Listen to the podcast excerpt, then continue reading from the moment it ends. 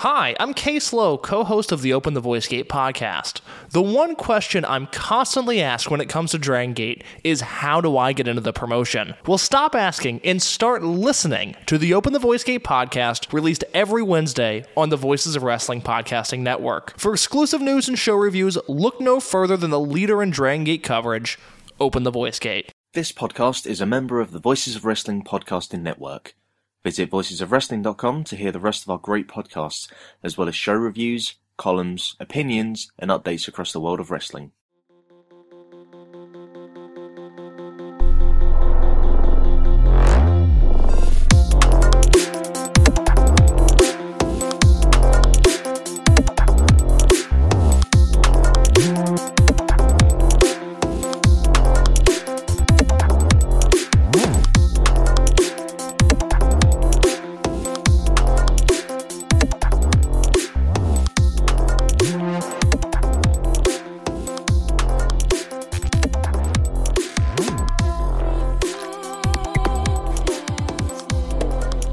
Welcome to Eurograps Express. I'm your host Neil David, and we are back once again to talk about all the exciting events on the British and European wrestling scene. And in this episode, we're going to talk about what is quite possibly the most exciting event that has ever happened on the British and European wrestling scene. One of the biggest wrestling shows of all time is next weekend. So we're obviously dedicating the whole thing to a massive preview. We're going to look at every single day, every single show, anything wrestling adjacent or related that's happening around London next weekend as part of the build up to All In. And then obviously we're going to preview All In itself. I'm kind of trying to get myself a little bit excited as well. It, it doesn't seem like it's it's it's hit me yet that it's actually happening. And uh, I mean, I, I don't know really what to do. I was I was thinking this morning that I should probably get ready and, prepare for it. Um, so I watched Collision, and, that was about it really. I just kind of sat there. What I'm, I didn't know whether to buy a T-shirt, but I feel I'm a I'm a little bit old for wrestling T-shirts now. I don't know if that's like a bit of a thing that happens. Like I, I've got a load of Bullet Club T-shirts from I don't know seven years ago or whatever because I thought they were really cool. But at the minute, I I, I don't know. I can't see myself wearing wrestling t-shirts anymore. I'm more a fan of, of, of knitwear in my, in my old age. So actually, what I did was I thought, well, I've got to do something um, to, to, to show that I'm preparing. So I went to Decathlon and I bought a backpack that is also a cool bag. So you can put freezer like ice blocks in it and put my butties in it for the journey. So I'll go and get some fancy cheese from Worsley stores up the road and um, yeah, I've got that. That's about that's about all I can do. I, I, I've, I've booked everything. I, I, I feel like there's something that I'm missing, but I need this. I need this show to get me excited. So, as I say, this is going to serve as a bit of a, an information thing, I suppose, as much as anything. Uh, if you listen to the show for the first time, we normally review shows. We talk about wrestling. We do a little bit of previewing. We talk a lot about cheese. Uh, but today, this is going to be all about information, getting you excited, getting you knowledgeable about that all in weekend. Um, a lot of the stuff and the information that I'm getting is from voicesofwrestling.com. Uh, and on the right hand side, you'll see an all in weekend 2023 event schedule map. So, uh, lots and lots of great information on there. Was it Griffin that did this? I feel like I, I, I can't remember. I think it was Griff. Um, Griffin Peltier. Uh, I'll double check that. I'm fairly sure it was. Uh, but it's great. Anyway, it's fantastically put together. And you've got everything you need in one place. Get it up on your phone for when you're out and about. Uh, we'll go through each day Friday, Saturday, and Sunday. There's loads going on each day. Um, and hopefully, you can come up with your own little path to greatness. Uh, I'll be honest, my path to greatness is Rev Pro and All In. I've not really thought about very much outside of that. Uh, so hopefully we'll see something exciting here. So let's get started. Let's talk about what's happening on Friday, August 25th.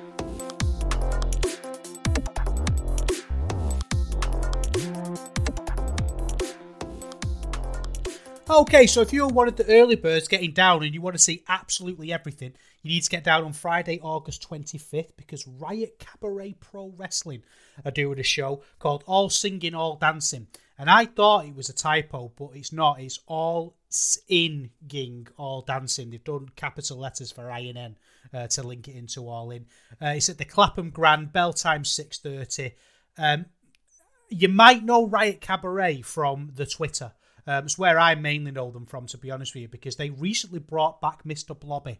Uh, and they were the promotion that did that. And if you, if you listen to the show where we talked about that, you'll know what my feelings are on bringing back Mr. Blobby.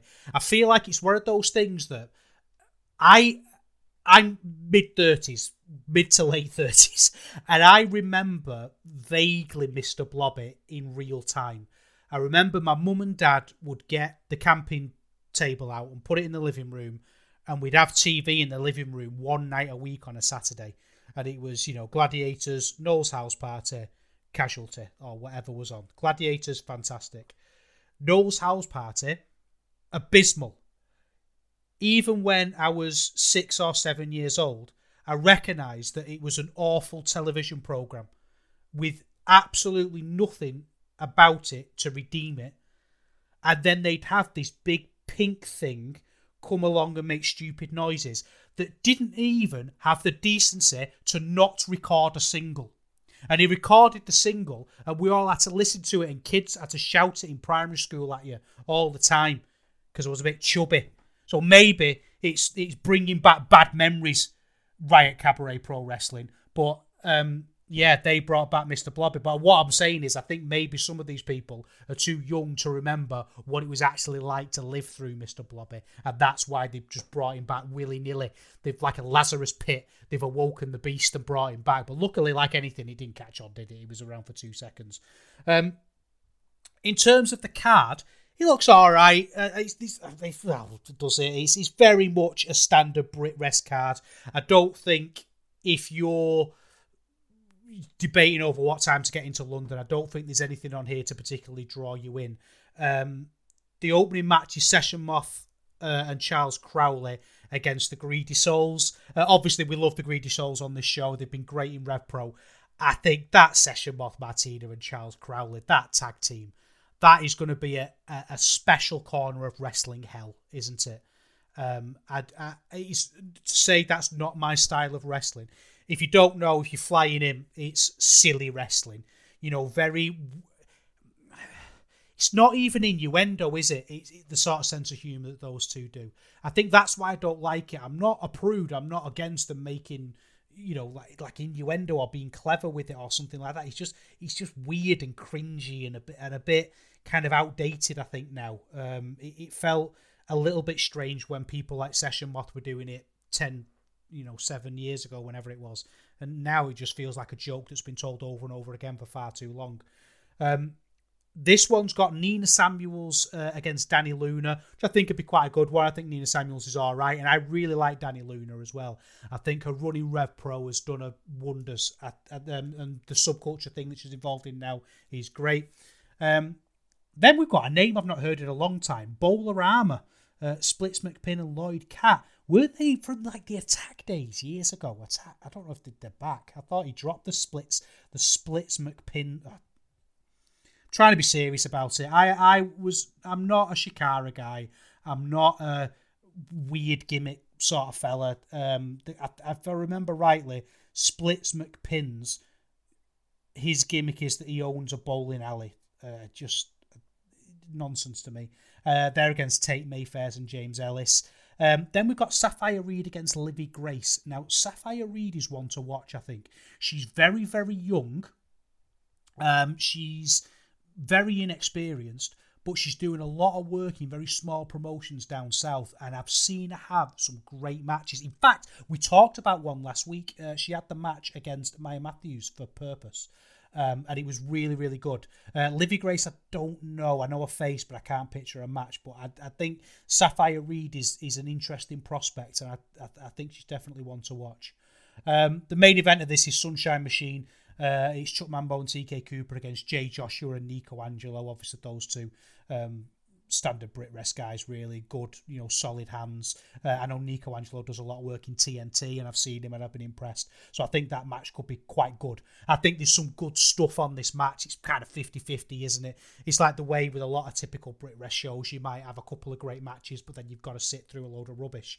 Um, not Riot's best card. I mean, they've put stuff on recently like Michael Oku against um, Robbie X was really good. I think Michael Oku had a match against Callum Newman, if I remember rightly, um, that was really good. Um, but they don't really seem to have put the best foot forward for this this card, really. So it looks okay. You know, if, if you're about, it might be worth watching, but it's nothing there to grab me.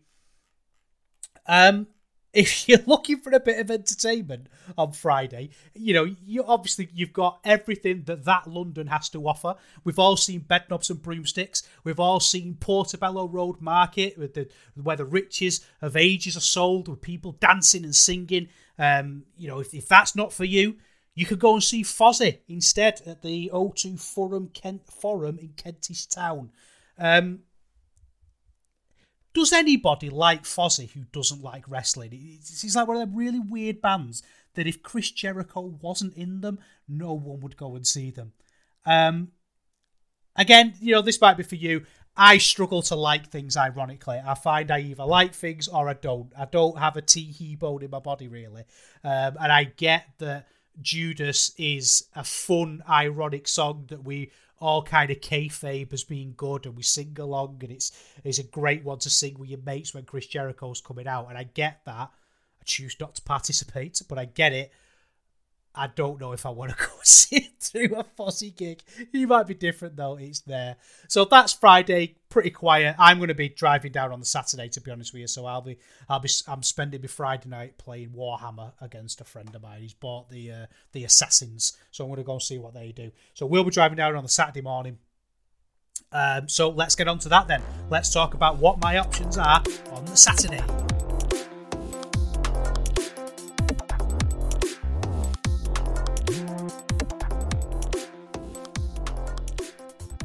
Okay, so our first show on the Saturday is an offering from Defy from uh, over in Seattle, Washington. Uh, they're flying over and doing a joint show uh, with Progress. That's where the sort of the rub is a little bit with this because I think this card looks really good. The problem is that you sort of having to buy it as a double bill. You can't just buy tickets for the Defy show. You have to buy tickets for the Defy show starting at 12 and then the Progress show starting at four, which is going head to head with Rev Pro. Now, to me, and I think to most listeners of this show, it's a bit of a no-brainer, really. And I think they've might have shot themselves in the foot a little bit because I don't know about you, but if I could just buy tickets to the Defy show, I would. I would really consider this. You know, it, it feels like there's a lot of big stars on this, a lot of interesting matches made, which we'll talk about in a second. But I'm not going to have that instead of the Rev Pro show. The Rev Pro show, to me, weirdly, I think is the is the biggest draw of the weekend at the minute. I think it's so well. It's not. It's all in, isn't it? Obviously, but it's the it's the show that I'm most excited about, if that makes sense. Um, but the Defy show looks really good. It's the Splendid and the Vile. Um, it's on at 12 o'clock midday at the Electric Ballroom. Um, You've got Nick Wayne is there. Nick Wayne against KC Navarro, which I don't know KC Navarro to be honest with you, but I think Nick Wayne's really good. Um, you've got the Defy PNW Championship. Shaft against Gabe Kidd. He's there. Gabe Kidd's always exciting. Uh, you've got the Women's Championship. Vert Vixen against Hyan. Now, Vert Vixen, I don't really know. Hyan, I do. Hyan does a lot of work in sort of the Brit Rest scene. Uh, she does a lot of work in Rev Pro in particular and Eve and places like that she's on a really good run at the minute. I was always a little bit funny about Hyan. She was never my favourite wrestler in the world, to be completely honest with you. I, felt like whenever she was used in things, especially in Rev Pro, it felt like she was just sort of squeezed into programs. So you'd have a program with um, someone like Giselle Shaw and Zoe Lucas, and then you'd always just have Hyan there in the background. Um, and then it was the same recently. You got all this, you know, Alex Windsor and Skye Smitson and people like that, and then they just sort of shove Hyan in. Um, but she's really coming to her own, and I think she's she's looking really good. So you know, worth going down and seeing, I guess, if you if you're interested. There's the tag team championship, the Bollywood Boys against Sunshine Machine. I think that could be okay. Um, I quite like Sunshine Machine. I've been very critical of them recently, actually. I, I think I'm just a little bit bored of them in Rev Pro uh, because Rev Pro have told the story. But whenever you see them somewhere else, they're always really good. I mean, they're dynamic, they're fast, they do all sorts of cool flips and that kind of thing. Um, and obviously, so do the Bollywood Boys. So I think that's that's worth a watch. Um, And the headline of this is for the Defy Championship. It's Kenta, yes, that Kenta against Mark Haskins, which is pretty cool. Um, that does mean that Kenta is in that London uh, all in weekend. Um, he's not booked on the Rev Pro show, and you've got to think he's coming over to England to do more than just main event the Electric Ballroom, which is the small progress venue. You've got to think he's doing more than that. I mean, what's going to happen at the end of CM Punk's match? Is CM Punk going to need a challenger, do you think? Do you reckon? Do you reckon? Who knows? Um, I, I, don't know anything, but I don't know why I'm saying it like that. I said it in the in the way then that suggests I've got some kind of insider information, like I'm I'm Dave Meltzer getting DMs from from Kenta telling me his booking plans. I very much haven't. I'm just being a sausage. Uh, but that match should be okay. Uh, Mark Haskins is, I, I think he's good. I think he's probably past his best and he has been for a while. And I don't think his best was particularly brilliant. He's had a very storied career, a very long career. He's certainly a solid veteran hand who I think is in a position to get a really good match out of Kenta. Um, I know he's managed by Vicky Haskins, his wife, and they're a bit of a double act. So I think with the way Kenta um, is with his body and needing a little bit like of a slower pace and that kind of thing, um, it, it, they might be in a good position to tell a decent story. At two o'clock, we've got the first of two Eve Choco Pro shows. Um, so the first one, I think, I mean, this is very, very bizarre how they're advertising this because I can't really find proper cards here um, for this one.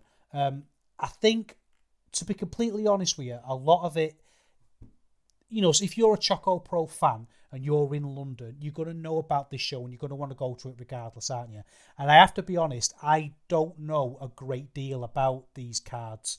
Um, Joshi is very much not in my wheelhouse. It's not something that I've ever taken the time uh, to go away and, and investigate in any kind of great detail. Um, they've done announced some talent. So you've got uh, Masa uh, Hiro Takanashi, who I know from DDT um, is there. Nina Samuels is there. Um, Marika Kobashi, um, Mia Yamashita, uh, Mai Segura, and uh, Chieko Koishikawa. I, I, I, don't know why I'm struggling so much with these. I, I'm usually okay with my Japanese pronunciation, so I apologise for absolutely butchering those.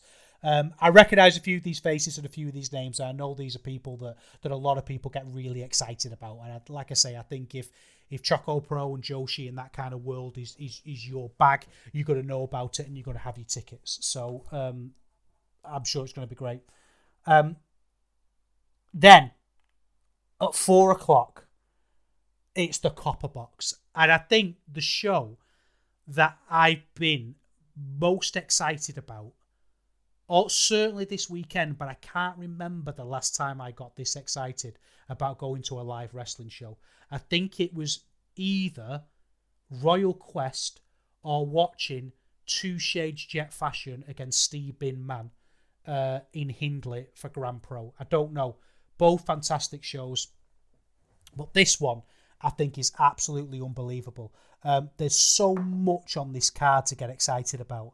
Um, we will check in in a minute uh, and have a look at the uh, Rob Reed's latest update for the um, for the uh, for, for the attendance and things like that. But let's look at the card first because this is absolutely packed. Um, there's a pre-show battle royal um, for the women's number one title contendership, which uh, there's Alexis Falcon, Chantel Jordan, Sapphire Reed, and they're going to announce a few more people. I don't know anybody. I imagine people like Ava White and people like that are going to be in there. Um, I think it's a great way to get people on the card. Um, you know, I, th- I, think that's going to be going to be interesting as, as people sort of filing in. Uh, the first proper match. It's a little bit of a funny one. It's a Rev Pro Undisputed British Cruiserweight title six way scramble match. Now, this was built in a bit of a strange way. I was talking in the office chat earlier on about how bizarre it is that Andy has this, Andy Quildan has this really weird obsession with weight. and people's weight and who's a cruiserweight, who's a heavyweight, who's making themselves heavy. Um, at the last show on the on the build to this, which we'll review at the end if we get time, uh, but the last show they had Sha Samuels literally weighing in, um, and they kept pointing out that there was no cruiserweight uh, match on this show. Um, so what they've done in the end is basically done this joke with with Connor Mills, where they've said, "Oh, would you be happy to face Wild Boar?" Yeah, uh, but I'm not facing Sha Samuels because he's too heavy. He's like, "Oh, would you be happy to face um, Robbie X?" Yeah, I'd be happy to face Jordan Breaks. Would you have to face? Well, it's like, "Oh, we're facing them all," and it's a six way scramble, which I actually think would be a good match. I think it will be. I think it'll be really exciting. I mean, like I say, you look at Sha Samuels, Wild Boar, Robbie X, Jordan Breaks, Callum Newman. I'm thinking Robbie X and Newman in particular to bring the really exciting, fast, high paced, high flying stuff. You know, Callum Newman, the Prince of Pace, is, is Ospreay's prodigy, uh, basically. Um, prodigy, prodigy. I don't know. I'm mixing up my words. Um, and then Sha Samuels is Sha Samuels. Jordan Breaks is um, kind of a throwback wrestler, a very technical technical based wrestler uh, who's got a great charisma to him. He's he's, he's got a very sort of competition based mindset. Uh, does a lot of great holds, really exciting stuff. And then Wild Boar is your bruiser, kind of like your your your bruiserweight style wrestler. Um, the reason why I think I'm a little bit disappointed about it because I think something like this has got maybe not gentleman's three, but kind of like the gentleman's three and a half. You know, where you just switch off, you're excited by the action and, and, and you, you, enjoy it. And that's obviously fine. Like, I like those matches. I'm not a snob about being excited watching wrestling. Of course, I'm not. But I think Connor Mills' strengths are in telling stories. And I think Connor Mills at the minute is my favourite wrestler in Brit Rest. I think the way he's working at the minute is absolutely fantastic. He's got this grumpy bruiser, this angry little man persona down to an absolute T, and he's so good at it. Like there was a match at the Portsmouth show and he's just doing little kicks as he walks past people. So he'll get you on the floor, he'll walk away to position the next move, but then he'll just boot you. It's not going to get you anywhere near a pinfall. It's not going to do you any damage or anything like that. He's just doing it to be a dick. And he's got that air about him that's so good, and you can just tell really good stories with. And I think my issue is is that this cruiserweight title should be really important. I think they miss they need a proper secondary title Rev Pro because what they do quite often is they want these big main events with your New Japan stars using that connection. And I completely understand why they do that. It's not, well, it's not even a case of understanding it. It's meant that they do it. It's great. And they should do it. And if you can get Suzuki or Tanahashi or um, Great-O-Khan to hold your belt, of course you should take that opportunity. Of course you should. But then you have to accept that when you give your belt to one of them or an Ospreay, that they're going to fly away and they're going to not be in the country and not defending it for months at a time. So do that, but then have someone like Connor Mills and Robbie X telling proper stories over this cruiserweight title, and not just having it as the fun match on the um, on the card. And the fact that they basically ignored the cruiserweight title in all the preparation from the copper box until the other day I mean, to be fair, it should have been sooner. They, they had a show and someone got killed outside the venue and they had to postpone it. With like the just awful situation. Uh, but it would have been the last show, is what I'm. It doesn't matter. It's not like there was a show going to be another show. It's just the, the the go home show was when they sorted out what was going to happen with the cruiserweight title, and I think that's that's such a shame because Connor Mills is capable of having a brilliant singles match, especially if you put some juice behind it. And I really don't think that Andy Quildan has done much of that in the build up to the Copper Box. I don't feel like he's built to a show. He's booked a really exciting series of matches. And that's why I'm excited about it. And there's so much stuff on here that I'm, I, I said at the start, I'm more excited about this show than ever before, than any other show. But I still think he's missed a massive trick, and it's in places like this. That this is a huge weekend for Rev Pro. That it's their biggest show they've ever put on. It's the biggest show. You know, they've sold, the last time I looked, let me have a look at Robin Reed. Uh, if you go on his Twitter, by the way, um, R double, um, He's put it on, so it's the R double. He puts it all up on there about the um, about the attendance, but it just feels like a little bit of a missed opportunity when you look at things like this. So on August the first, they've sold two thousand six hundred and eight tickets. They've got four thousand remaining. So I certainly 2,700, 800. Very, very good chance they'll get to the 3,000 mark. It's a show with a lot of eyes on it. It's a show with a lot of people who are just going to block this weekend out to watch wrestling. A lot of walk up. I don't know. Let's go through the rest of the card and then we'll decide if he's if he's really dropped the ball. Um, so no, I'm not saying it's bad at any point. This match, I, I think it's going to be a good match. I just think it could have been a lot more.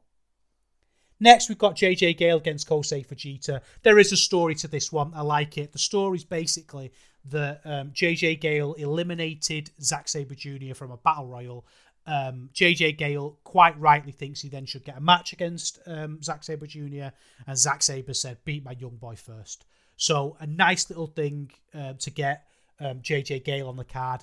And that's the kind of story that I want as well. Like, I'm not asking for a big Oku Mills epic. I'm not necessarily, I mean, that was great, but I'm not asking for that. It's just that little bit of thought, that little bit of nice logical planning to make a really exciting setup.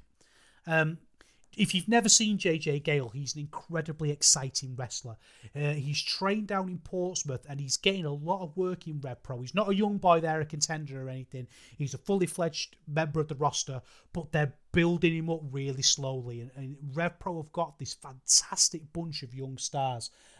There's a lot of people, young stars, who are doing a lot of great work for Rev Pro at the minute who aren't on this card, and they've picked JJ Gale to get a singles match. And I don't think that's a fluke. I think a lot of people have been really excited, and rightly so, by Leon Slater. A lot of people have been blown away and really, really impressed by um, Cameron Khai, and I absolutely have been too.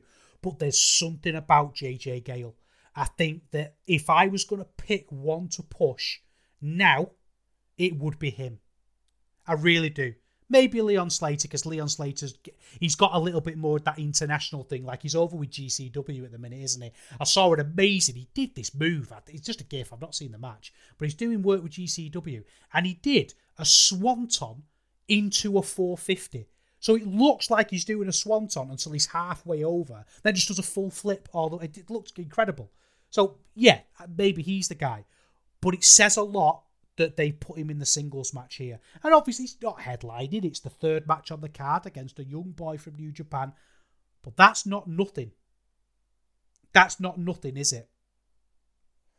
Now, talking of exciting young wrestlers, this next match I think could be the sleeper of the weekend. There's a lot of good stuff going on, but this is the one that I think people might gloss over and they might ignore, but it might be the one that that, people like me are going, no, you need to, you need to go back and watch this. It's Dan Moloney against Leon Slater. I don't think any company is doing as well with young raw talent as Rev Pro at the minute. And what they're doing with Leon Slater is absolutely unbelievable at the moment. Um, I know he's exciting worldwide, but it's the same with Dan Moloney as well, isn't it? They've just got these two to the point where they're so, so exciting.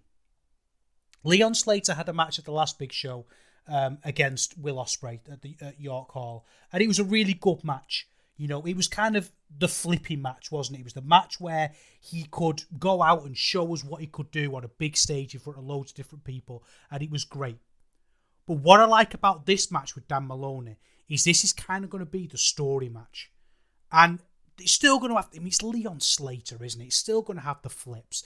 I, I keep talking to people about this spot from that Ospreay match where Ospreay kind of did a hidden blade leaping through the air as Leon Slater was leaping towards him and they kind of met in midair and just, it was the most incredible spot I've seen all year.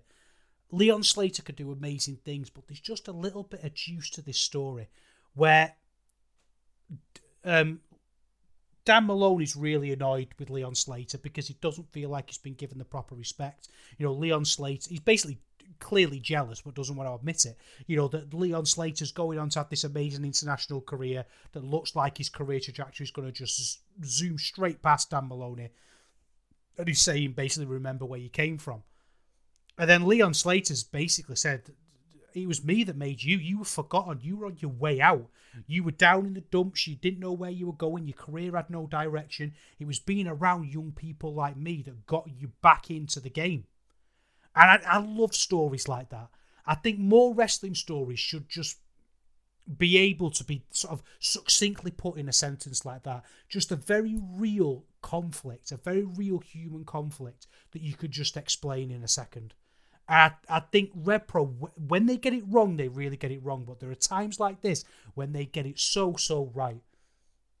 And as exciting as I am about the JJ Gale match, I think this one is going to be the one. I think this is the match. Yeah, there's more obvious ones, you know, like the, the main event of this show that are going to be your more spectacular matches that we're going to throw stars at. But this has got the chance to be an absolutely unbelievable match. And I, I, I really, really can't wait to see it. It seems to be that the bad stories at RevPro are inherently linked to titles because the next one is the RevPro Undisputed British Women's title. And it's a three way now. It's Alex Windsor against Mickie James against Hyan. I'm going to say that again, just just in case you missed anything and you you, you know you thought I, I stuttered or, or you, you see what you think's weird. Alex Windsor against Mickie James against Hyan. Where's Mickie James come from? I don't understand it, just out the blue. Alex Windsor's already beaten Hyan. I mean, she cheated, I guess, and she had a. I think it was live in London, wasn't it? The other week, it was well, yeah, it was the other week. It wasn't that long ago. Um, but we're just going to do it again, but with Mickie James. I really, really hope this is just a proper match. It's a, I'm not a big three way or four way guy. Um, I just like one on one or tag team matches. That's just I'm just that sort of fan. Um, I, I'm not three ways have a harder time sort of winning me over because there's always that immediate desire, that immediate instinct to just do the three way stuff.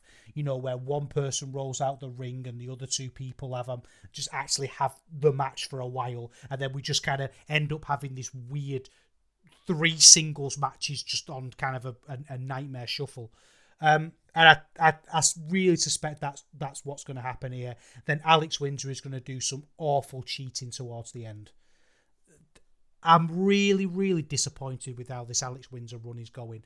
I think the story they had was absolutely perfect. That Alex Windsor unfortunately got injured, and it was a shame because she was on a red hot run, big baby face. Everybody liked her, having great matches. Um, and they wanted to do this thing where they um, sort of uh, what's the word when they combine titles? There's a word you're screaming at me. You know what I'm like. I forget. They wanted to combine the Southside and the Rev Pro Women's title. Alex wins the, the women's uh, Rev Pro Women's title.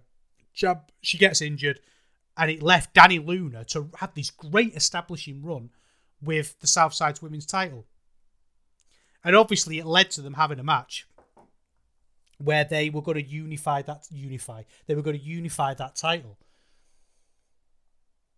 The problem was they ended up doing it as a big four way elimination match at Epic Encounter against Sky Smiths and Dani Luna and Hyan. They took the title off Dani Luna a couple of weeks before that, that match anyway. And then Alex Windsor turned heel in the worst possible way by going, you know, proper, this was always the real me, I don't need your support anymore kind of heel shenanigans. And I don't understand why they've gone down this route with the women's division.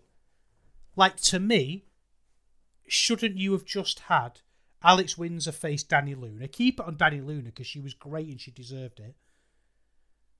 Either I would have, I personally would have had Dani Luna win because I think you had a new star there in her.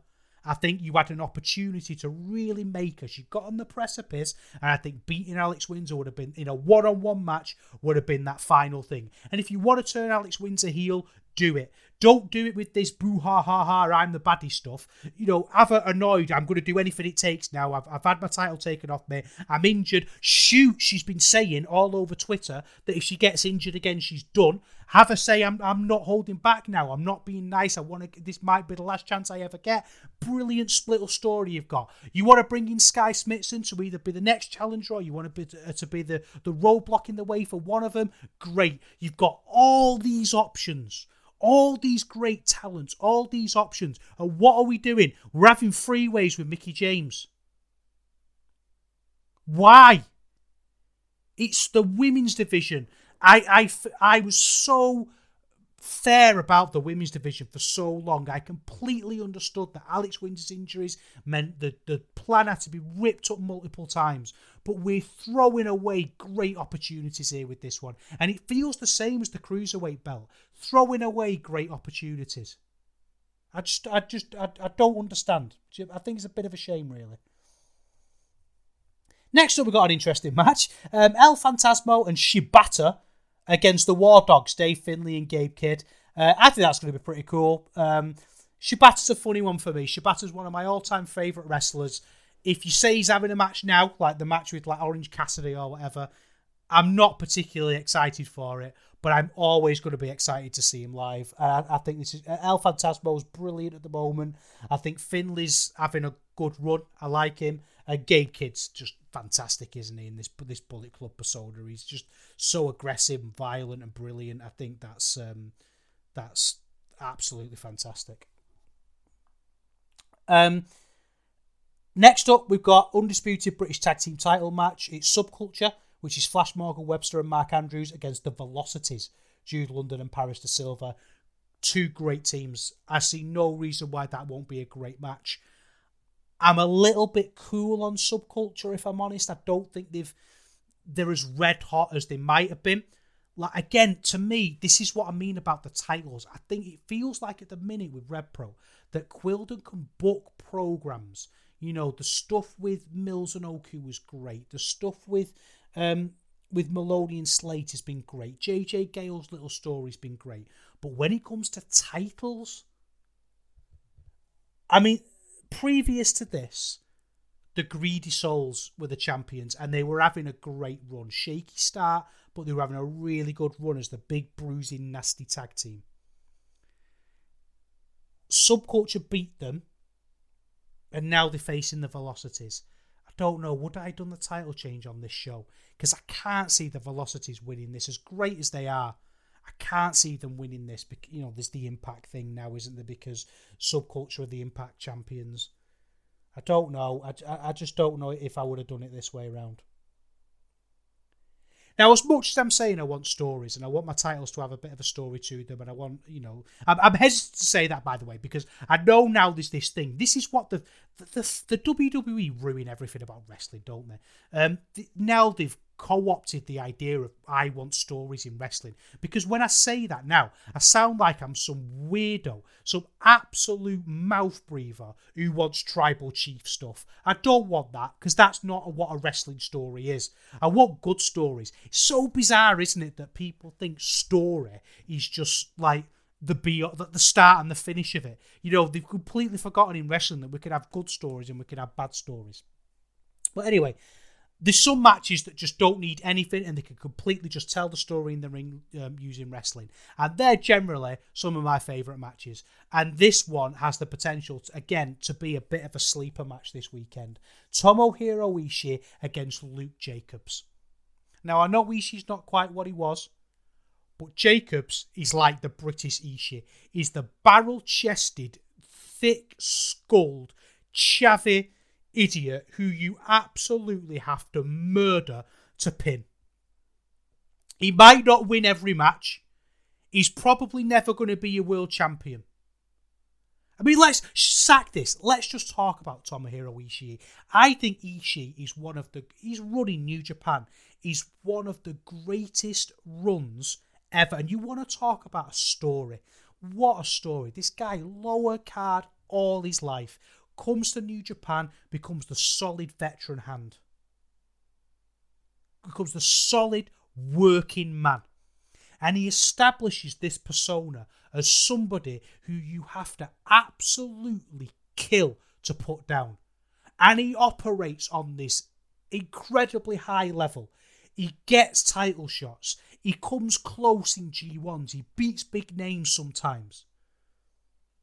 And he's got, he's established this idea of he's not like Tanahashi, who's doing it using ethereal talent. Ishii has not been given any gifts from the gods. What he's been given is work ethic and resilience and heart and guts. And that's the direction Luke Jacobs going in. He's he's not going to be a guy who can out wrestle you like Zack Sabre Jr. He's not going to be the guy that's going to blind you with raw star power like Kenny Omega. He's not going to be the guy who's capable of politicking his way to the top like people who shall remain nameless. He's going to graft and fight. And the fact they put these two together, such simple booking, just going, yeah, they're going to have a match. And when you get that weight, and this is what's great about these promotions, and Tony Khan hit the nail on the head with, with this phrase of, we exist in the world of pro wrestling. And when you think of your company like that, you can do matches like this. And the fact it's going to be at the Copper Box is absolutely fantastic. I cannot, cannot wait to see it.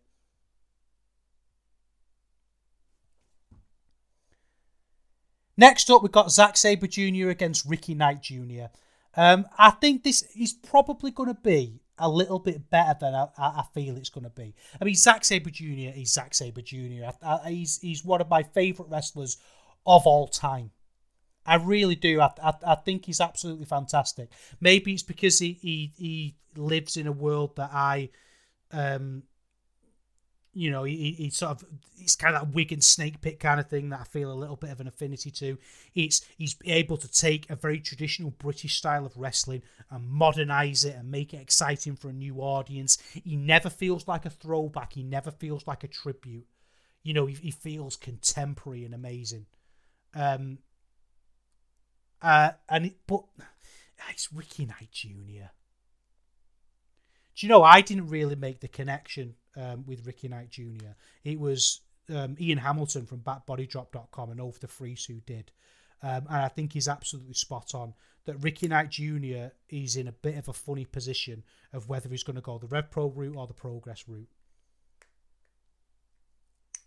And it's a little bit of a funny one, isn't it? Um, I feel like he's. I think Andy Quildan's in a bit of a difficult position because I think when he went away and won the new progression series when he was Rev Pro champion, that to me kind of says a lot about him. You know, he's winning. Uh, the, the progression series is uh, natural progression series. Sorry, is like the beginners tournament. You know, it's like put you on the map kind of thing. He's the Rev Pro champion or he, you know he's in that he, he wants to go the top of the card for Rev Pro and he's doing that. I mean if I was Andy I wouldn't have booked him ever again. So he's I mean it's just it's a weird thing to do. I mean I don't think you've got to pick a side. And you can tell different stories and there is a division between the two worlds and you know we're all adults. We could we could appreciate that. I just think it was what a weird thing to do. What a bizarre thing to do is that where Ricky Knight Jr. sees himself?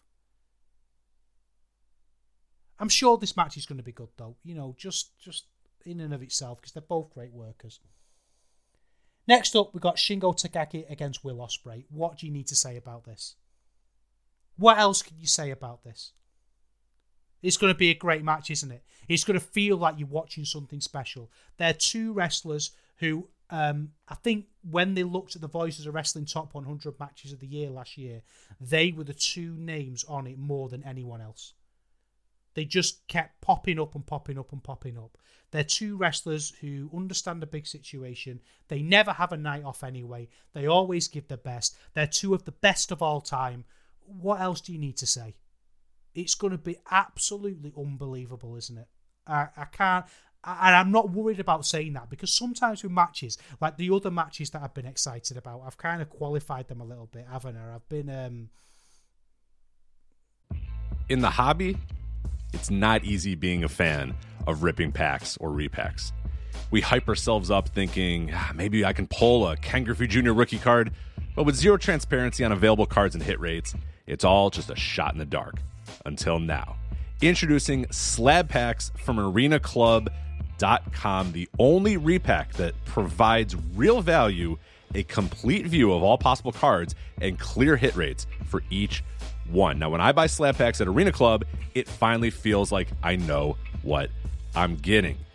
I was able to open an Arena Club slab pack, and and I'll be honest, it was a lot better than what you normally do. Say you go to a card show and there's a random innocuous brown bag of cards. And yeah you can open it and look it's going to be junk. You're you, you know what i mean? Like you know what you're probably going to get in those. Maybe you find that fun and sometimes i do. Sometimes i like just opening up cards and saying ah, hey look at some random cards or whatever. But if you're really in this game to to find value and find particular cards it sucks to have to buy these mystery packs and it ends up being you know almost nothing you know nothing of value.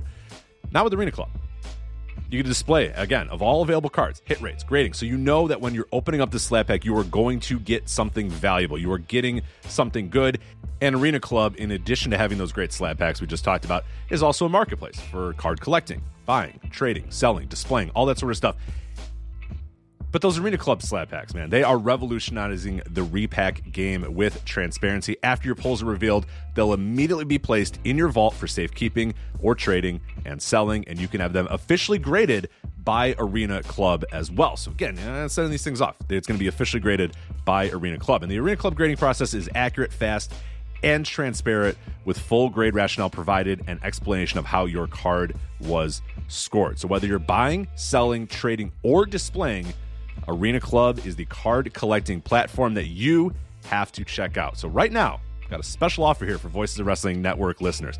You can get 10% off of your first purchase by going to arenaclub.com slash VOWnet. Again, that's arenaclub.com slash VOWnet. Now, that's a crazy offer. That's 10% off a $400 slab pack. $40 off right there.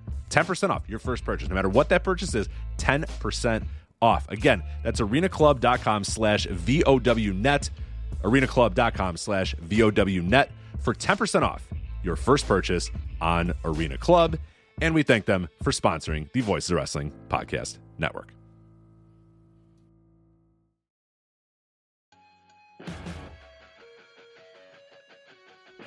What's going on, guys? This is Rich from the flagship podcast here on the Voices of Wrestling Podcast Network. If I could have a moment of your time, I'd like to tell you about one of our sponsors, Eufy Video Lock. Eufy Video Lock is a smart lock, a 2K camera, and a doorbell, all three in one, offering you triple security. So you can have everything in one device rather than installing many pieces on your front door. But it's not just for security. The Eufy Video Lock is also for convenience. No more concerns about losing keys, and you can assign passwords to your family members and see them coming back home via the integrated cameras. Some other great features we love about the Eufy Video Lock is it is easy to install and set up with just a Phillips screwdriver, no drilling required. Keyless entry, no more fumbling for keys when your hands are full. You never have to worry about kids losing keys or passing among renters. You also have 0.3 second, 0.3 second fingerprint recognition and one second unlocking. Again, 0.3 seconds, it's going to recognize your fingerprints, and in one second, it's going to unlock. And with the AI self learning chip embedded, the more you use it, the more accurate it will be. Also, no battery anxiety. You have a rechargeable battery in there that could last around four months, and you will get a low battery notification before it runs out. Uh, passcode unlocking a remote control with a 2K clear sight, see who's at your door, and control from anywhere through the Eufy app. With enhanced night vision, you can have optimized view even in the evening. You can also secure your package delivery by view and two way audio. And then, best of all, no monthly fee. A bunch of other brands out there are going to charge you a monthly fee.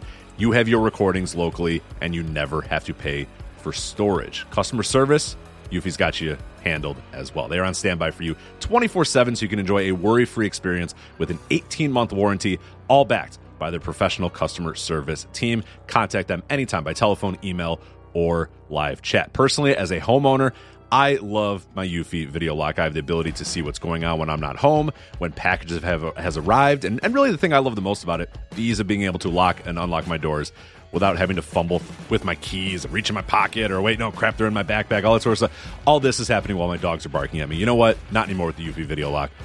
I touch it, 0.3 second fingerprint recognition, one second, door is unlocked. Much, much easier. So if you want to jump on board with Eufy Video Lock, search Eufy Video Lock. That is E U F Y Video Lock. Again, that's Eufy Video Lock. E U F Y Video Lock. Or visit eufyofficial.com slash video lock to see how you can gain complete control of your door.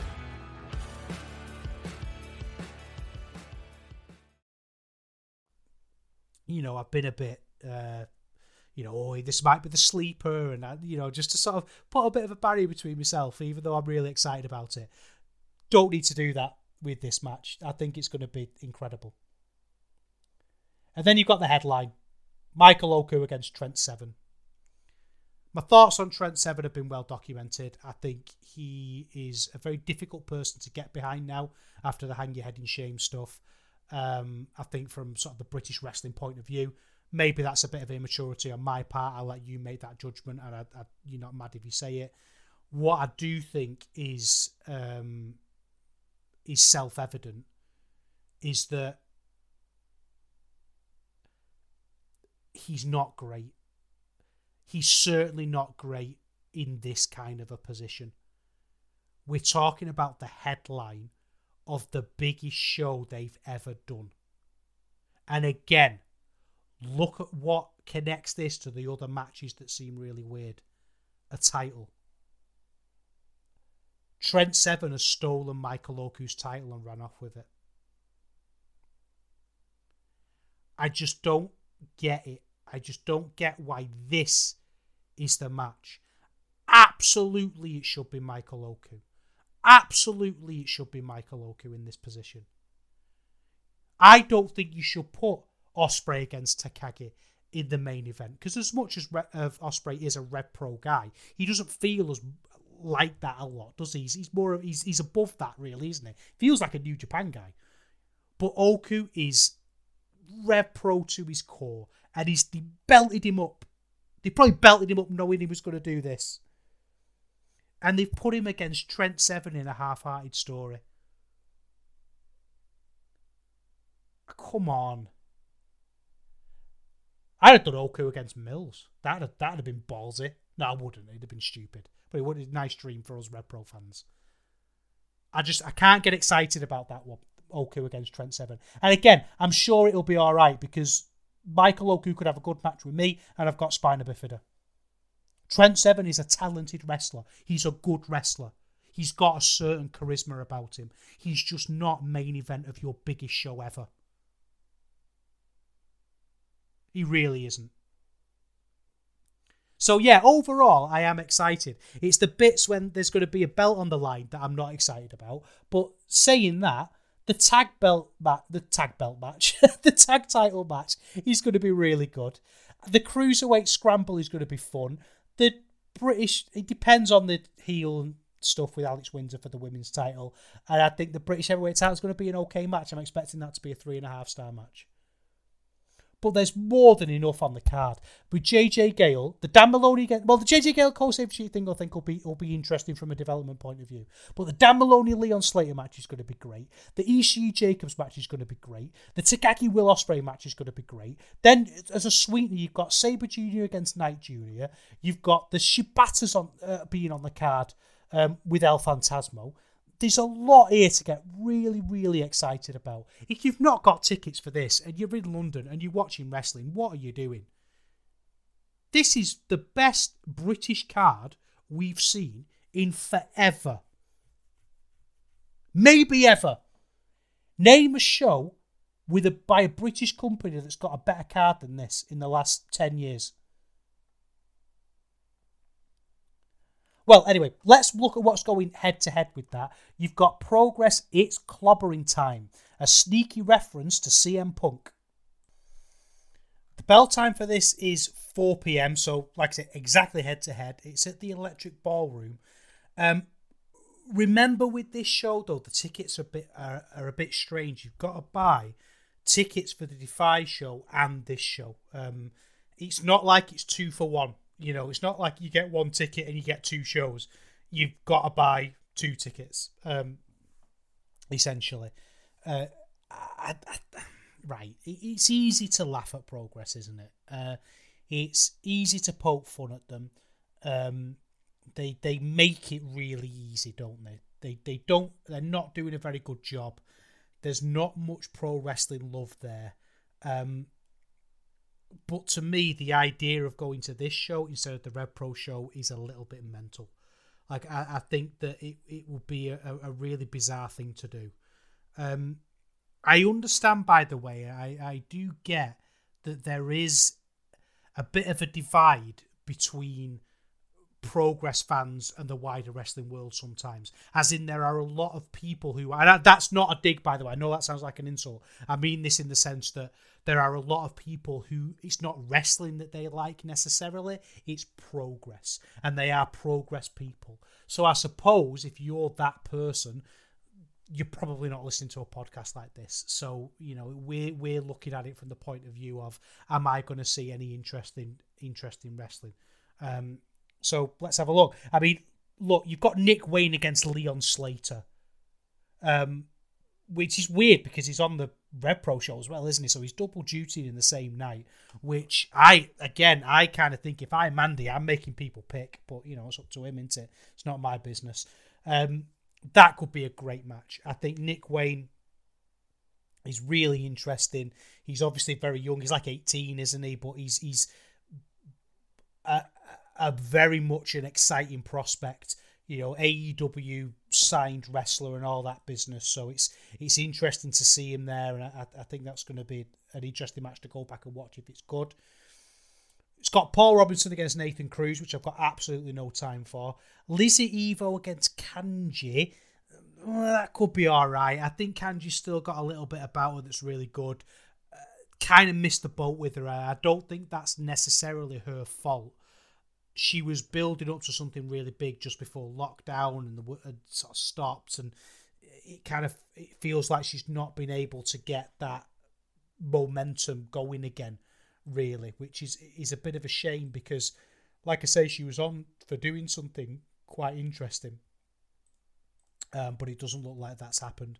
Um, then we've also got uh, Spike Trivet against Kid Lykos 2. That could be terrible. That could be absolutely terrible. Um, Spike is not good. Kid Lykos 2 himself has the chance to be you know, to do some really interesting stuff, but he just doesn't because he's he, he's determined to do the Kid Lykos stuff. Um, you've got a tag team match: Team Miller, someone, Charles Crowley, Connor Mills, and Simon Miller against Team Tate. Again, I just. Yeah, I mean he's in the opening scramble, isn't he, Connor Mills? But it just, I, I don't know. I just, I, I wouldn't be. I wouldn't be doing this double booking thing if I was Rev Pro, to be completely honest. Um, Lana Austin against Raven Creed. Lana Austin's terrible. I used to really like her. I used to see her quite a lot because she's a Manchester-based wrestler, and I'd see her in in uh, places like Catch Pro and places like um, what's the one called the the training school in Salford that put shows on. She she used to be really good. This Lana Austin karaoke annoying character, I've no time for it. Um, Kid Lykos against Bullet, yeah, fine. Uh, you've also had another double duty, Ricky Knight Jr. against Davy Boy Smith Jr. That's probably going to stink, isn't it? And I, I don't know. David Boy Smith Jr. Does he have much to offer? I don't know. He's never been a wrestler that I particularly enjoyed. And then Spike Trivet versus Kid Lykos 2, as we said the thing that's bothering me the most about this progress show, and this isn't progress's fault, it's not Rev Pro's fault, I guess, it's the amount of double duties going on. Um, and, and I think that's from a bit of a selfish point of view. Which, by the way, I'm going to point this out before anyone says it because I, I can sort of feel this disingenuous argument bubbling. That is an absolutely valid position for a wrestling fan to take, by the way. I don't have to say, oh, I'm really happy that the wrestlers are getting two paydays if I'm going to go to one of the shows and it's going to take away from the show that I'm watching. I'd much rather these wrestlers were in a position to give it their absolute all at one show. I don't want to feel like my wrestlers are holding back at the show I'm watching because they're booked on another show at the same time. Logistically, this just feels like risks I wouldn't want to take.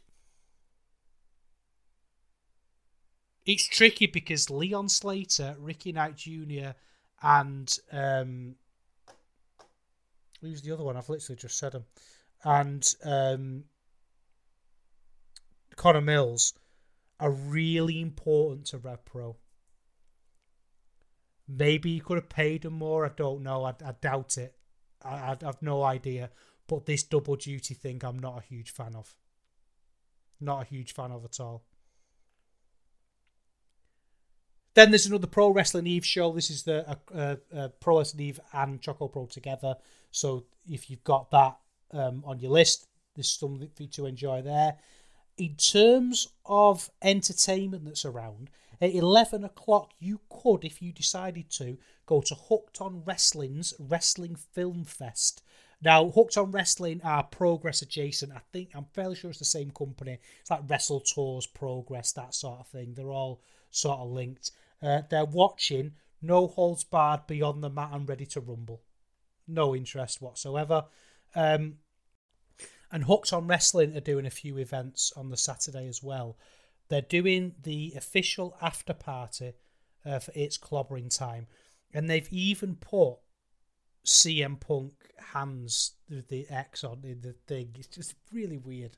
Um, it's I, I think it's just like a club night. Um, they just it's a night of classic rock music and wrestling tunes with a hefty dose of power ballads. This is very very much not for me in the slightest. I can't imagine anything worse. Um, it really really isn't for me at all.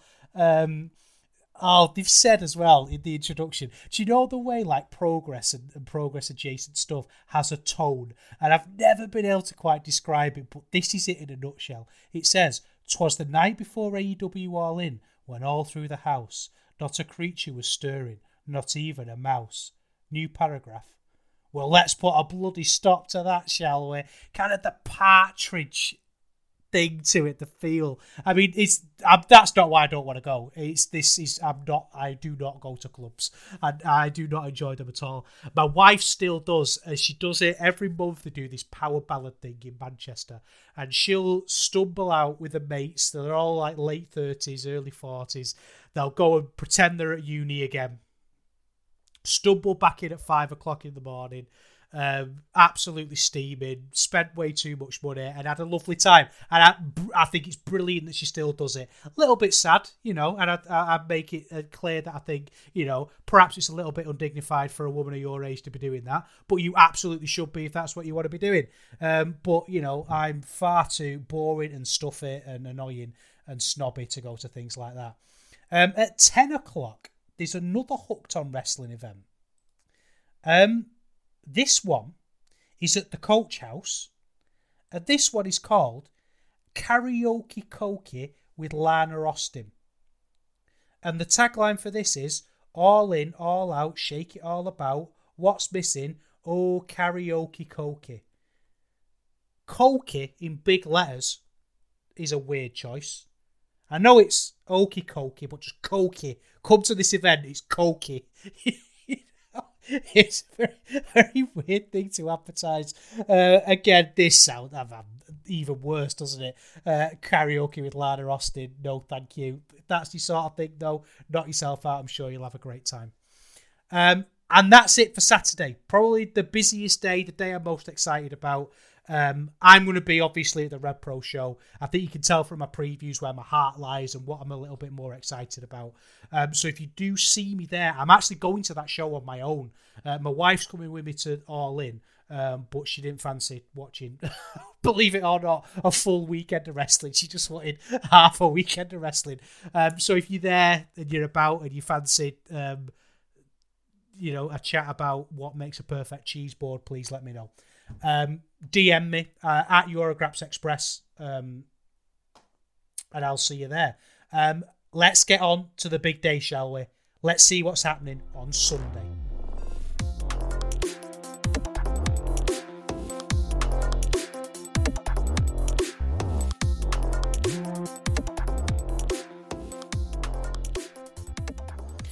So we wake up on the Sunday, we're all excited. Uh, if the hours and hours and hours of All In aren't enough for you, there is a show from Coliseum Pro at one o'clock at the Stanley Arts Centre. Um, this is a, a, again a, a, very sort of typical Brit Wres show. You've got guys like JJ Gale and Scotty Rocks on there. Um, Joel Redman's on there, All Japan's own. Um, one half of the inaugural NXT Tag Team Champions um, Joel Redman. Levi Muir's on there, who's really good. It, looks like Connor Mills is booked to be on there. Warren Banks. So, you know, a, a, few names there. No matches that really stand out as being particularly amazing and, and worth getting, but uh, worth getting to. But, you know, if you're about, you might as well. Why not support them? Coliseum Pro. I've seen some good stuff coming out of them. Then we've got, I suppose, the reason why we're all there. The reason why we've all got there. Um, to to all in. Um, it's a funny one, this isn't it? Because a lot of people are talking. There's a lot of debates online about whether or not this is been booked and been built to appropriately, or whether it all just feels a little bit thrown together and a little bit of an afterthought. And I'm sort of thinking about where I stand on this one because I'm an AEW fan. I tend to watch AEW sort of Saturday mornings. I'll watch Dynamite usually. I, I save it till then um, and just watch it sort of as the house is getting going. You know, I'm a bit of a, I'm sort of a late. I, I don't sleep very much. I'm one of those weird people who seems to be able to operate on not very much sleep. So I go to bed late and I'm up early and I have a lot of dead time and I use AEW for that and I really enjoy it. And I'm starting to feel like, as somebody who watches AEW a lot, that this doesn't feel perhaps as significant as it should do. First of all, like I sort of hinted at before, as the kids would say, you can miss me with certain arguments. You can absolutely miss me with any sort of, oh, well, they've got to book this and they've got to do that, and you don't want to do this. Is if you're not going to book your big matches on the biggest wrestling show of the modern era of in front of 80,000 people, then what are you saving them for? What are you saving your matches for? What's the big marquee match on this card? I mean, we can go through it, and, and we, we will do, obviously, but will that that's what I want to kind of be the question is what's the big marquee match? And look, I'm going to say this now, and Grapple made this point um, last week, and it's a perfectly fine point. Yes, we're all going to go there, and we're all going to have a great time, and we're going to sit and watch it and think it's fantastic. We're going to meet people, we're going to have a laugh, it's going to be an amazing atmosphere that we're all going to get into. We're going to do the silly chants and we're going to have a great time. But it's okay to look at this card and just go, I expected more. Do you remember when they announced this show and the talking point on this show from day one has been what's the work rate match going to be? What's the big match that we're going to we're going to look back on and say that's one of the greatest matches of all time? And we were thinking about Ospreay uh, Omega and we were wondering if we were going to get that one. You know, they, were going to have the match that to- we were saying Tony's going to want a marquee match, and actually, it's turned out that he doesn't really want a marquee match at this show. He doesn't want the big moment for professional wrestling that we kind of expected him to want. And that was a reasonable assumption that we were going to get that. This isn't, you know, this bizarre idea that wrestling fans just have to sit there and relax and vegetatively enjoy being spoon fed whatever whatever's given to them and just say thank you for it and not expect more.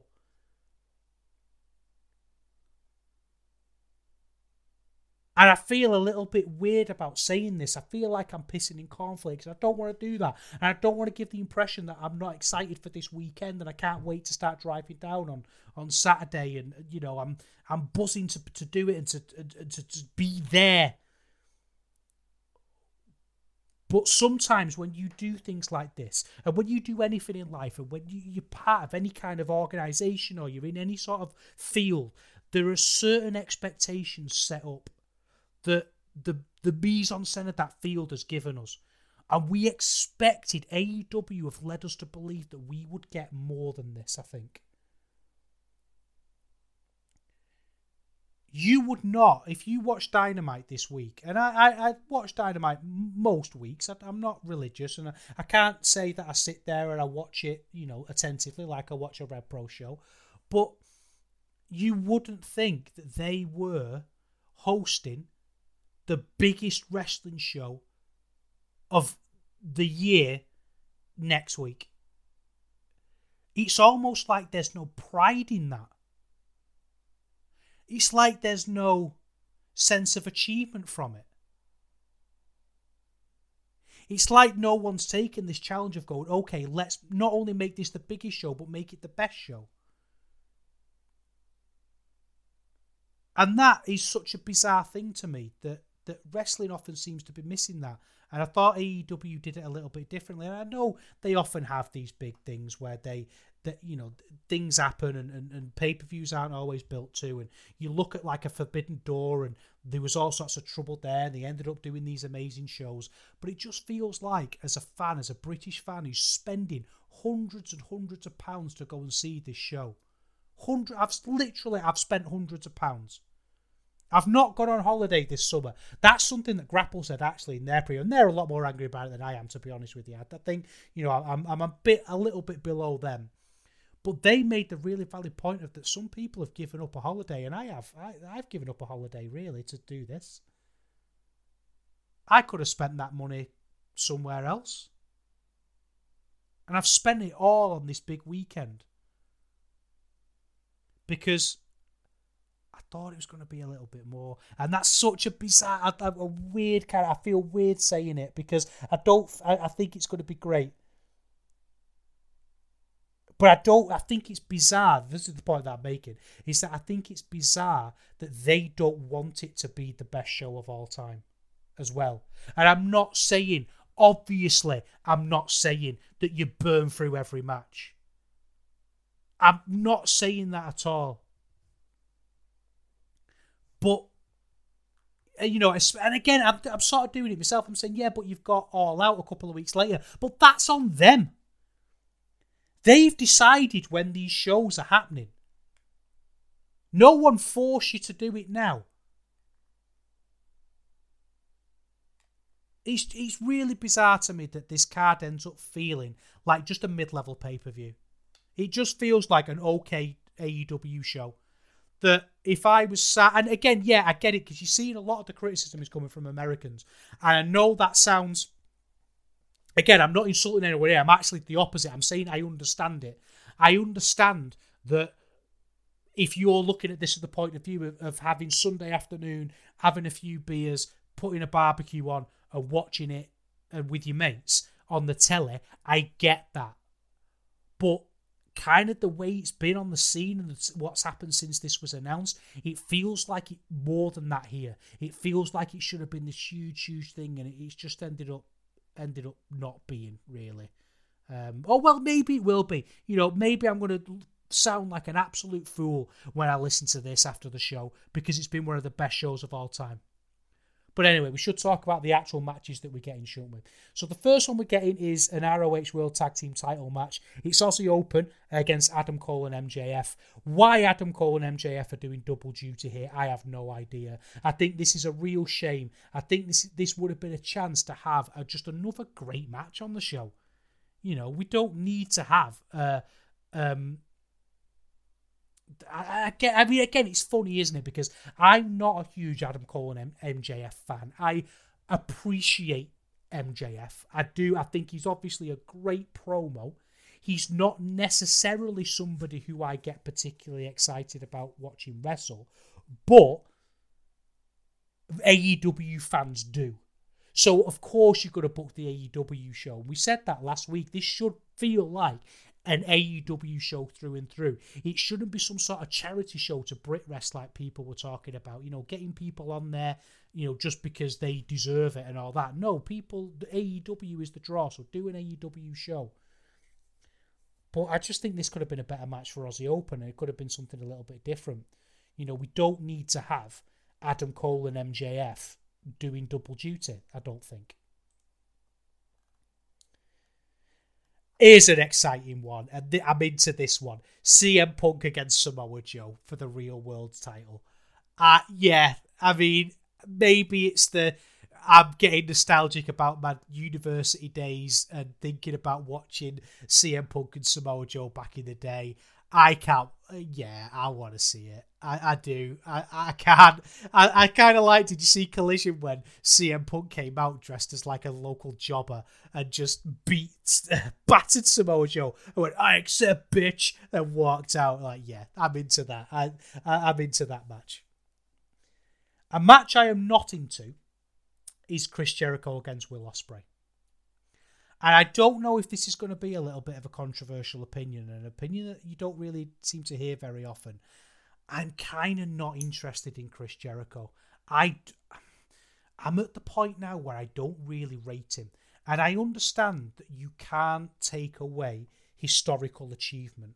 He's Chris Jericho, isn't he? You know what I mean? He's he's obviously in that pantheon of wrestlers who it almost doesn't matter what they do now because they, they've done enough.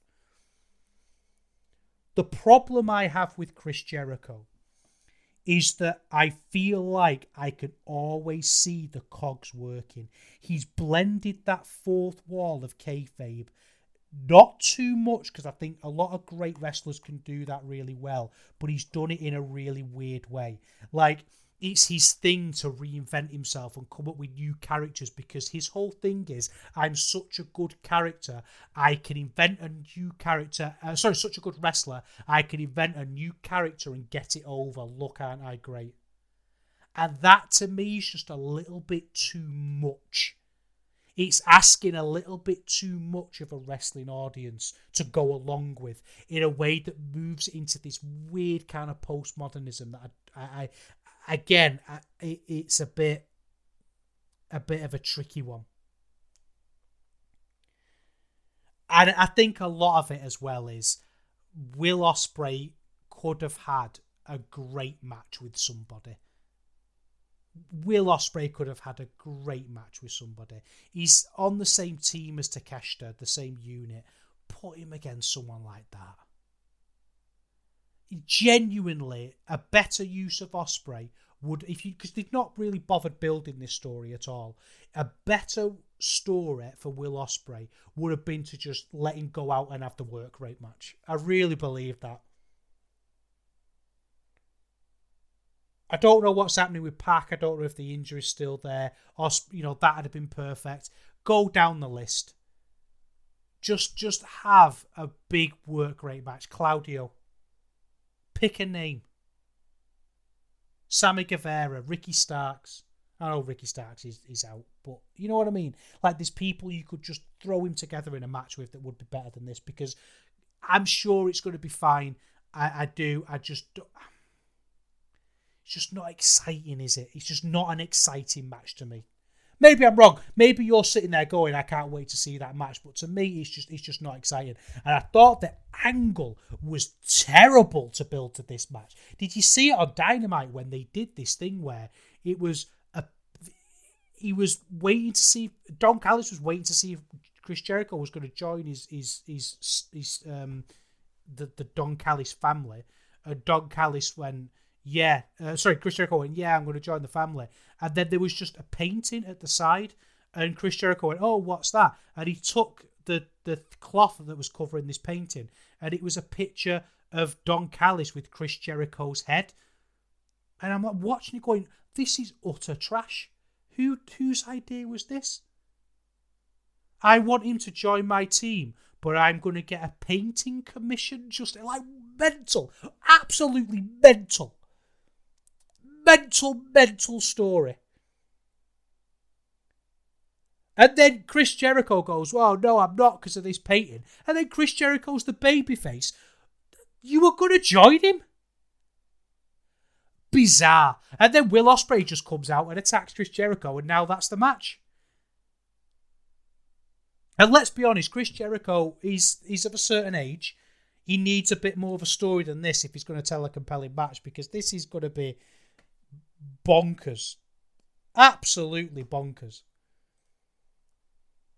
Then we've got a stadium stampede match with everybody on it. Best friends, Eddie Kingston, Lucha Bros, uh, Blackpool Combat Club, and then a mystery team.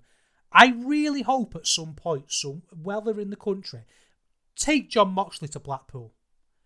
I think we should see pictures of Jon Moxley riding the big one.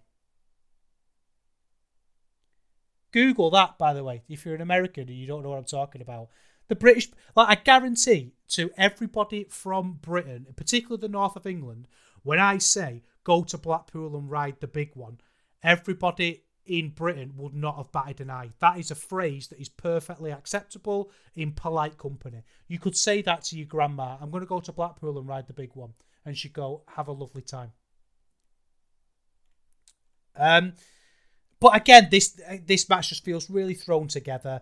The Stadium Stampede match, uh, I'm, again, I'm sure it'll be exciting though. To be honest with you, like thrown together and good is is fine by me. To be honest with you, for certain matches, you know, yeah, would it have been better to see Eddie Kingston higher up the card or Jon Moxley higher up the card? Yeah, probably. But having a throwaway exciting match with stars in is good. I think the problem is, and we'll see this as we go through the card, that comes up a little bit too often. There's a little bit too much of Jon Moxley's doing that. Eddie Kingston's doing that. Claudio's doing that. Do you know what I mean? And again, you can't have everybody at the top of the card, but it, it just feels a little bit B showy, this, when you look at matches like that. Then you've got a six man tag match, Bullet Club Gold uh, with Takeshita against the Golden Elite. Can't believe this is what Kenny Omega's doing. I mean, the promo to build this one again was awful. I think Kenny Omega's always been a pretty shaky promo, but it was just a really bizarre segment. And then it cut to the hospital that was clearly just the back of an arena with um, Adam Page giving a really bad promo. Don't really get this. And again, I'm looking at this thinking, is Jay White doing that? Is Kenny Omega doing that? I don't know. I mean, even a straight tag would have been better. Even Kenny Omega and Kota Ibushi and Jay White and Juice Robinson with Adam Page in something a little bit more significant. And there's a lot of names on here that you could make an amazing card of. And if you're Tony Khan and you don't want to finalise your matches till the week before and do a last minute build, there's no excuse really, is there? If you're going to throw them together anyway, throw them together in something great. Then it's Darby Allin and Sting against AR Fox and Swerve Strickland. I, I, think that'll be a good match, a coffin tag team match into that. Again, the title match is happening on the next pay per view, which again is fine. Is fine if there's something else to sort of weigh the scale on the other side. It feels like this is a bit road to it at this point to me. There's a women's four way title match Shida, uh, Hikaru Shida, Saraya, Toni Storm, Britt Baker. It's a four way. Uh, it's a four way, isn't it? Is it going to be great? I, I, I, doubt it. Then you've got FTR against the Young Bucks. I know FTR hair has had a little bit of trouble this week, assuming he can get in the country. I'm seeing suggestions that he will be able to. It's not, you know, on that level. Um, that's an exciting match to me. That that is very much an AEW match that I want to see. It's the third match of a trilogy yeah, like there's no reason to think that that won't tear the house down. And then the main event, I'm a bit conflicted about. It's MJF against Adam Cole, and again, I can sort of give you the reasons why this match I might not be super excited about, but this is AEW, isn't it? And that's it. Feels like they're two stars that people really love. I kind of hate the build to this. I know MJF booked himself but the weird comedy, the double clothesline stuff, I don't find it funny. And I think what it is, is it feels like this is something a major star like MJF does when he's lost the title and he's on the wind down before they heat him back up again. Except he's got the title. There's too many weird bits about this story. Like there's a bit on Dynamite this week where Adam Cole is looking like he's getting ready to attack MJF to hint at, you know, there's going to be this big fall, which actually, you know, we can all see the story's a bit too obvious, isn't it? Unless they swerve us at the last minute. But he's doing this preparing to attack and swerving us on telly in front of 5,000 people on Dynamite.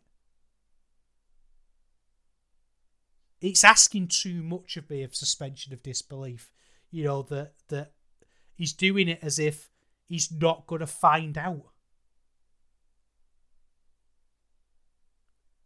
Bizarre. Absolutely bizarre. But listen, we're watching wrestling together with 80,000 people. 80,000 people. It's a headline of a what looks like going to be a really exciting rest of the weekend. And look, in my eyes, the peaks and the troughs are all part of it. You know, this idea of wondering what it's going to be like, being critical of this bit, being excited about this bit, wondering if this bit's going to deliver, wondering if that bit's going to deliver. This is part of it. This is part of the enjoyment of it and this is what I feel sometimes. And I, again, I don't do the online drama thing very often, but I think this is what the toxic positivity crowd and you know this. Oh no, you've got to be excited about. It. You've got to be excited about every little element. This is what they're missing. They're missing the joy that comes from that excitement and the trepidation and the nervousness and the criticality and the surprises. The ups and downs, the emotional roller coaster, feeling something, really feeling something, and that's what this weekend's going to do for us, I think. Let's briefly have a little look about uh, what's going on around um, the event. You've got All In It I think that's pretty much it for non wrestling stuff. I was really. Uh, this is Grapple App, by the way, the fantastic Grapple App, and they're doing a live show. Big pit. I mean, no one it's going to be a piss up, isn't it? From 12 o'clock onwards. You know, they're going to be drinking beer and talking about soccer. Um, I was, I really wanted to go to this, and I, I should have known. I know Benno's an old worker, he's a train worker, um, and he was saying that this is going to sell out. You know, if you want tickets, you've got to get your tickets soon. And I went, yeah, all right, he's working. I'll, I'll get him when I get paid. I'll, I won't spend the money now. I'll spend it later. And he went and sold out. But I, I think if you're around, that's going to be a really great um, thing to go to. If you're still around on the Monday, there's a Hooked on Wrestling show, uh, which has got Will Kroos against Bad Bones on it. Uh, this is at the Dome. This is part of Hooked on Wrestling. And it's a tag team tombola. I don't know how that's going to work. I assume it's going to be like a you know you you you get your um it's like mixed partners or something i don't know. Um there's also a fan park at wembley from two o'clock. I don't really understand what that is. Big event that looks really exciting. A live podcast with dave meltzer and Bryan alvarez on the sunday at 10 o'clock. Um, that's sold out though. I think i probably would have gone to that to be honest with you but but it's, it's completely sold out. Um Sunshine Machine are doing a bottomless brunch beach ball bingo bonanza. What? No. No. And then on Monday, to top it all off, there's the magic of Nigel McGuinness, which I shan't be attending. Uh, but that is the weekend at All In. Let's wrap things up.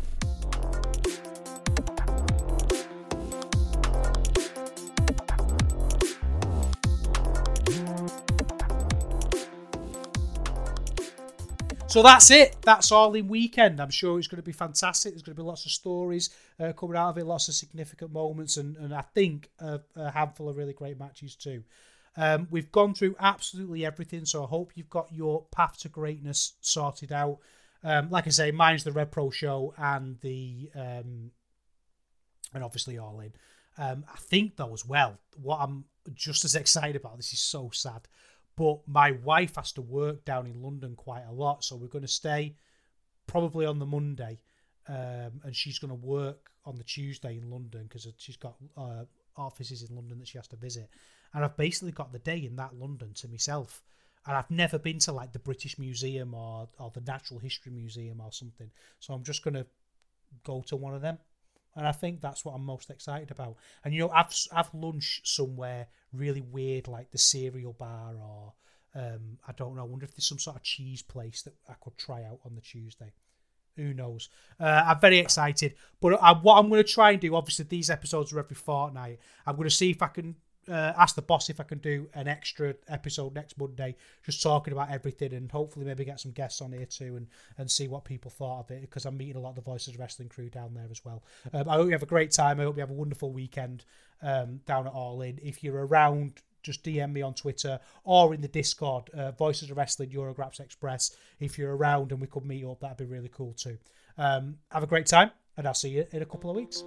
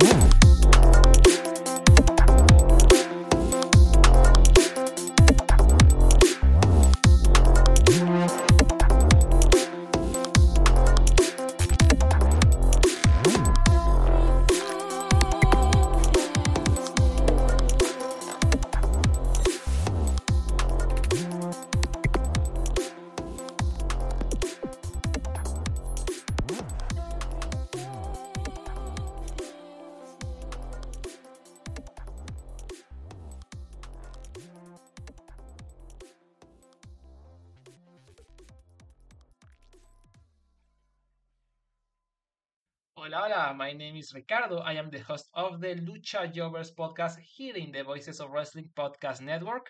We are a Spanish speaking show dedicated to discussing and analyzing pro wrestling from all across the world. From AEW to CMLL, we talk about American wrestling, Japanese wrestling, and of course, Lucha Libre.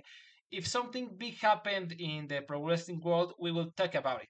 So if you know Spanish or have a friend that knows Spanish or want to practice your lucha libre pronunciations, go listen to the Lucha Jovers podcast right here in the Voices of Wrestling Podcast Network. Nos vemos por ahí.